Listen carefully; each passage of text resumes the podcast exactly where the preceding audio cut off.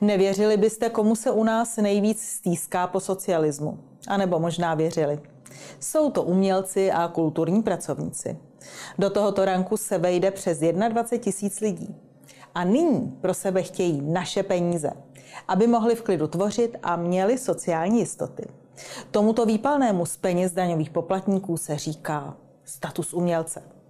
A věříte, že nejhlasitěji pro sebe chtějí další výhody od státu ti umělci, kteří už státem placení jsou a nemálo? Ukážeme vám to. Nedávno se manifestovalo před Ministerstvem kultury. Umělci požadovali zákon o takzvaném statusu umělce a umělkyně. A umělci si stěžují na to, že žijí v nejistotě nepravidelných příjmů, v nejistotě nepravidelné pracovní doby, v nejistotě budoucích důchodů i v nejistotě takzvané druhé kariéry. Druhou kariérou se myslí například situace, kdy tanečník z důvodu věku nebo zranění musí přestat tančit a musí se živit něčím jiným. Umělci požadují po státu, aby jim za peníze nás všech takové prostředí jistot, ve kterém by mohli tvořit, zákonem zajistil. Upozorňujeme, že Ministerstvo kultury, které řídí Martin Baxa z ODS, je zákonnému ustanovení statusu umělce velmi nakloněno. Všichni, jak umělci, tak politici, se přitom ohánějí Evropskou unii, kde řada států podobný status již zavedla. A Evropský parlament na něm usilovně už několik let pracuje. Jenom má takový malý problém s tím, jak přesvědčit společnost, že právě umělci mají oprávněné potřeby, které budou sanovány z veřejných rozpočtů. Alespoň to tvrdí vrchní ředitel sekce živého umění Ministerstva kultury Milan Němeček. A říká, že takové přesvědčování je pro ministerstvo těžké. Poslechněte si. A obávám se, že správní úřad není úplně tak jako sexy na to, aby dokázal prostě jako vysvětlit eh, jako nejenom ve sněmovně, ale jako širší veřejnosti, eh, že prostě umělci si tato opatření prostě zaslouží. Co si podle ministerstva vedeného ODS umělci za naše peníze zaslouží, je zatím neveřejné. Protože se to musí prodiskutovat. A politici jsou si evidentně vědomi toho, že v době snižování valorizace penzí a prudkého zdražování životních nákladů se občané nepohrnou do toho, aby zajišťovali svými penězi umělcům a uměleckým pracovníkům takzvaný klid na práci. Podívejme se, kteří umělci chtějí za naše peníze své sociální jistoty. Kteří chtějí, aby o odměně za jejich uměleckou tvorbu rozhodovali státní úředníci tedy nikoli v zájem diváků, čtenářů nebo posluchačů. Manifestaci za sociální jistoty zahájila Anna Štičková.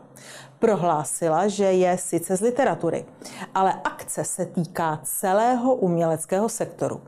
Postěžovala si, že se uměním nedá uživit a že se umělci potýkají s nedostatkem úcty ze strany veřejnosti. Chcete-li nás občanů? Poslechněte si.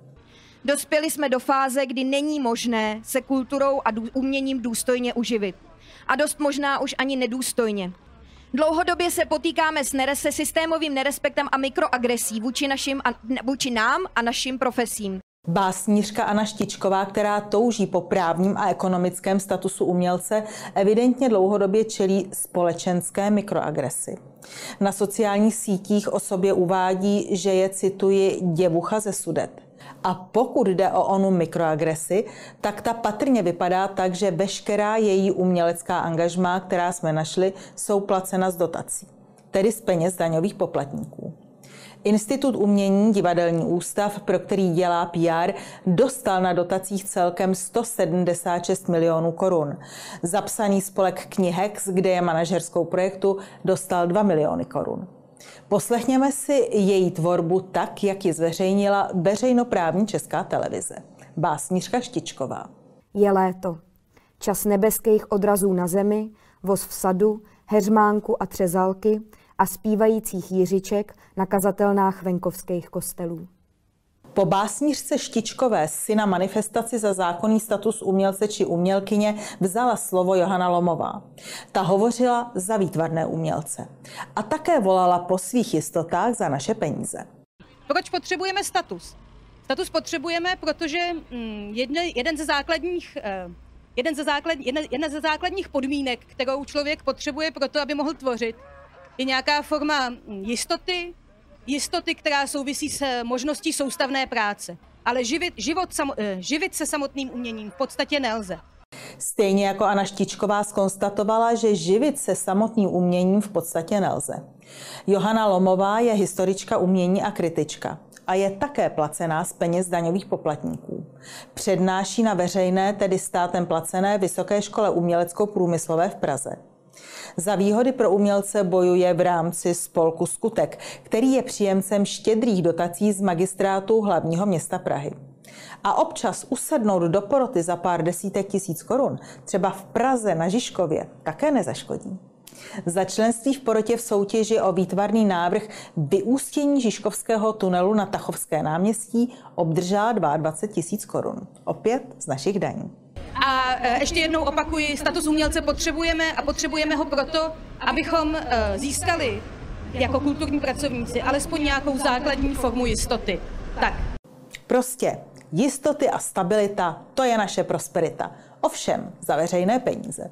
Další, kdo touží po sociálních jistotách placených z peněz daňových poplatníků a vyměřených úředníky, jsou divadelní umělci. Za ně promluvila Bára Etlíková. Jsem divadelní kritička, která mimo mnoha jiných projektů pracuje na čtvrt úvazek v časopise Svět a divadlo.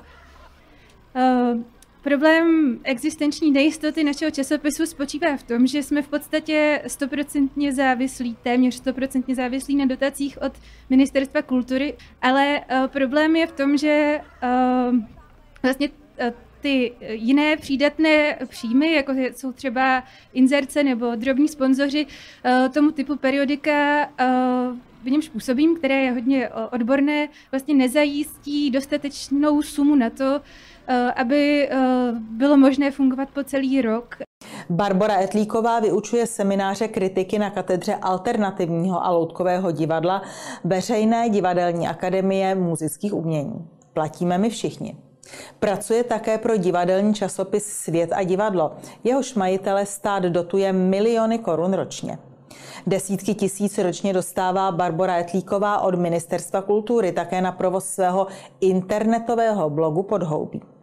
A proč chce pro sebe naše další peníze? Poslechněte si.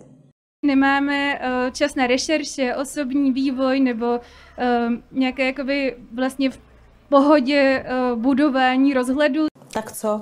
Chcete, aby pěti koalice zřídila pro desetitisíce umělců a uměleckých pracovníků v naší zemi zvláštní zákon, který by jim z našich daní zajišťoval pohodu, klid na práci a sociální jistoty? My, aby bylo jasno, rozhodně ne. Doporučujeme zkusit práci, za kterou jsou ostatní ochotní zaplatit. Nikoliv sahat do našich peněženek.